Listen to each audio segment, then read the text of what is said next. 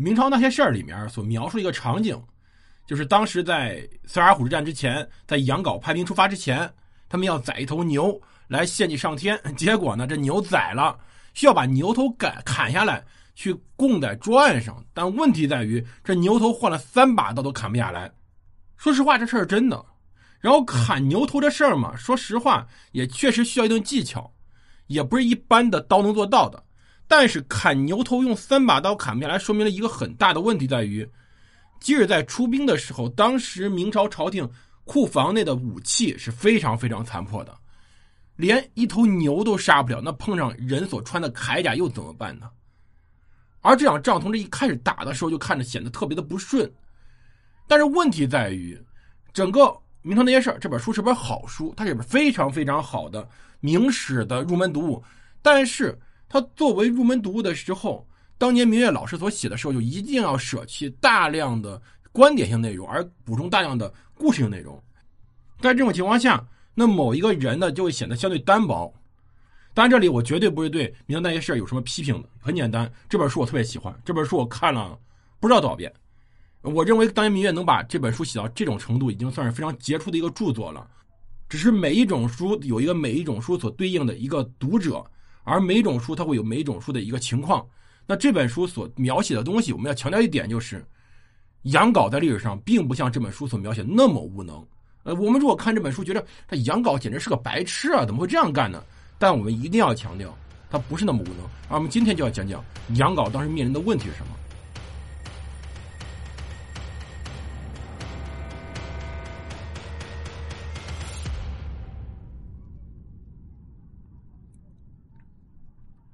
欢迎大家收听蒙头读书，大家好，我是胡蒙，这里是我们的战争史，我们接着讲萨尔浒之战。点击我头像就可以看到我的新节目《正说上下五千年大历史》，原来名字改了，因为为什么呢？因为原来名字跑的不太顺，呃，出于介绍目的，但实际上内容还是那点内容。我们来接着讲我们的战争史内容。呃，其实当时杨镐面对问题是非常严重的，就杨镐面对第一个问题是兵不够，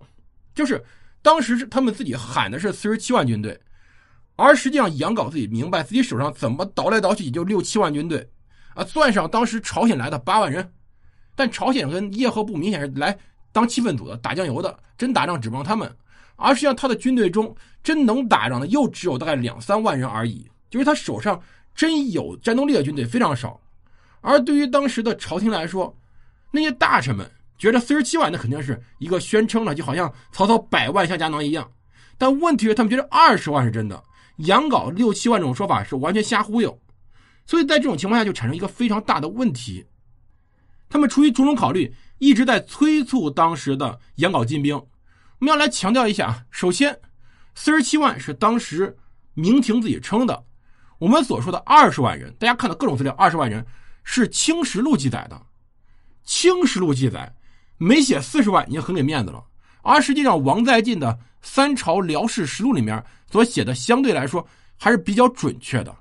它里面写的是主客出塞官兵共八万八千五百五十余元名，就有八万八千多，而杨镐自己说有七万多。如果考虑到后来还有增补的话，那基本上就在八万以上，十万以下，基本就在这个数例数字，略多于后金部队，也就是略多于而已。我要强调，这场仗什么时候打呢？实际上到第二年了，万历四十七年一六一九年的开打。为什么又隔这么长时间呢？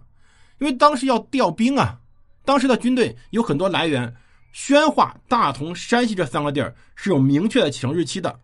其余各地听到朝廷的号令以后都没有及时行动，而且军事兵衣甲兵器库存过久，已经基本上坏了，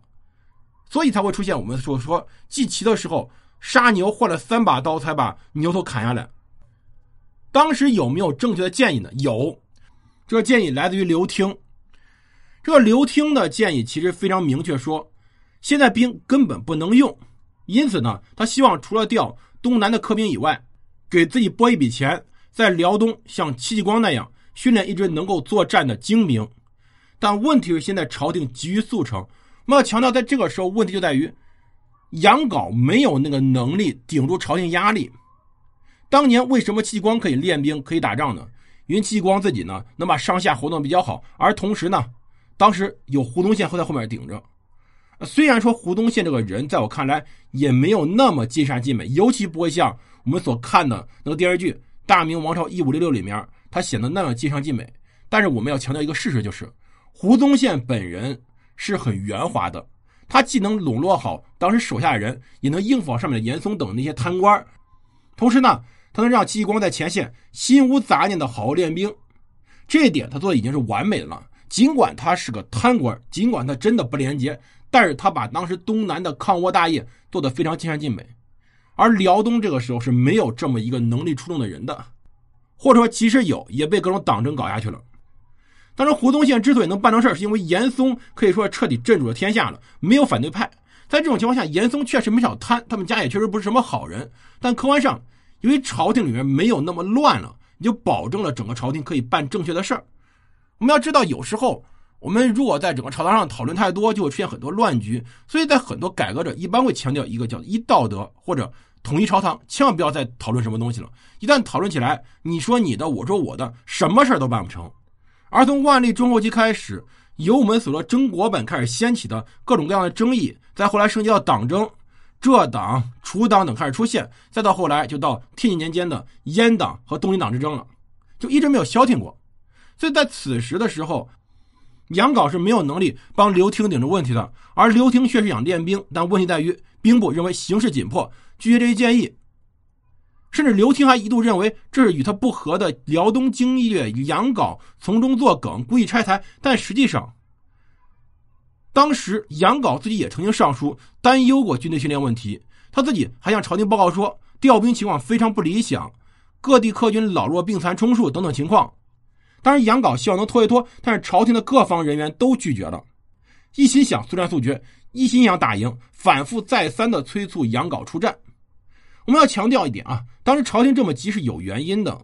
原因在于之前万历三大征花费太大了，当时明帝国的财政状况非常不乐观，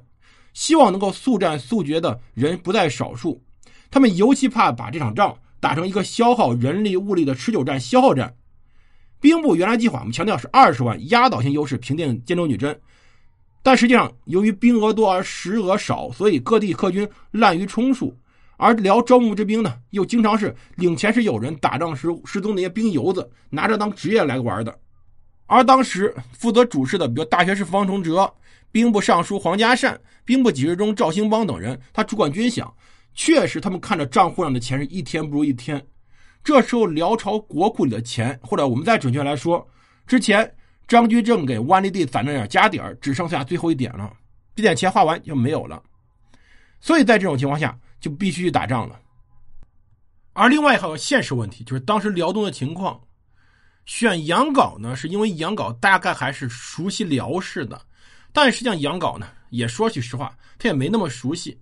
跟李成梁等人差太远了。李成梁常年在辽东待着，真是熟悉；而杨镐是理论上的熟悉。比如我们说这次要进攻的核心就赫图阿拉，或者我们后面所强调叫兴京府，因为这个时候已经改名叫兴京了。那要攻击这个兴京这个地方，那有个麻烦在于，这个地方是在山沟里的。呃，我们下面会有个图啊，这图大家可以看一看，尤其到下期我会放。这是当时的一个局势图。这赫图阿拉呢，实际上是在今天的新宾满族自治县这里。这地方呢是个山沟，就它山沟里面山沟，啊，我们所了解的这个东北，有时候我们会有一个印象，就是东北是大平原，哎，东北确实是平原不假啊，但东北平原主要呃指的是我们所了解的，从沈阳往北到四平，再往北到长春，一直往北到哈哈尔滨。这一大片，现在说都比较平坦，但除此之外呢，在沈阳往东南方向，则是长白山脉。而我们所说的这一系列地名，包括宽甸，包括我们所说的这么一个兴京，其实都是在山沟里的。而另外一块也有很多山脉，就从哪儿呢？就是从沈阳开始往西南走，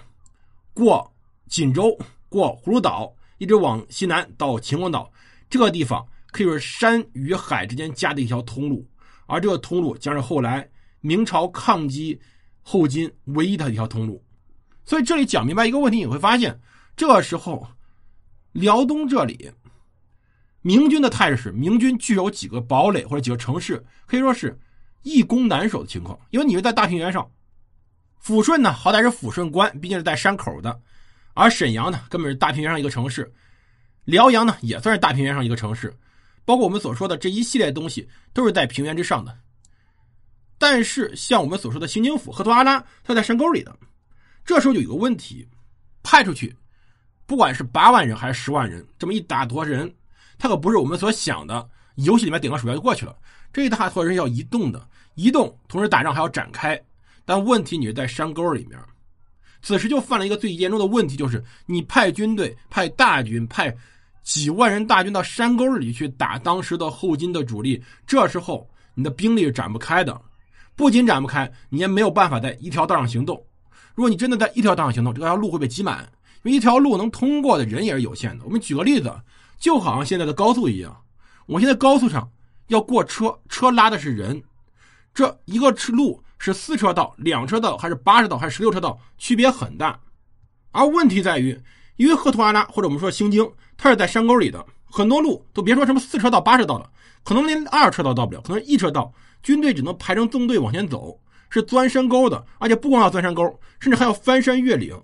而且距离还非常远，而且还是要沿着河谷曲折蜿蜒的往上走。在这时候，你整个的明军是不太了解对方的真正的位置的。你整个明军走的这条山路，而且你是在客场，人家是在主场，你的军队虽然多，还要分兵去进攻。这时候，明军的劣势被打到最大了。那这场仗本身从打之前就已经输了。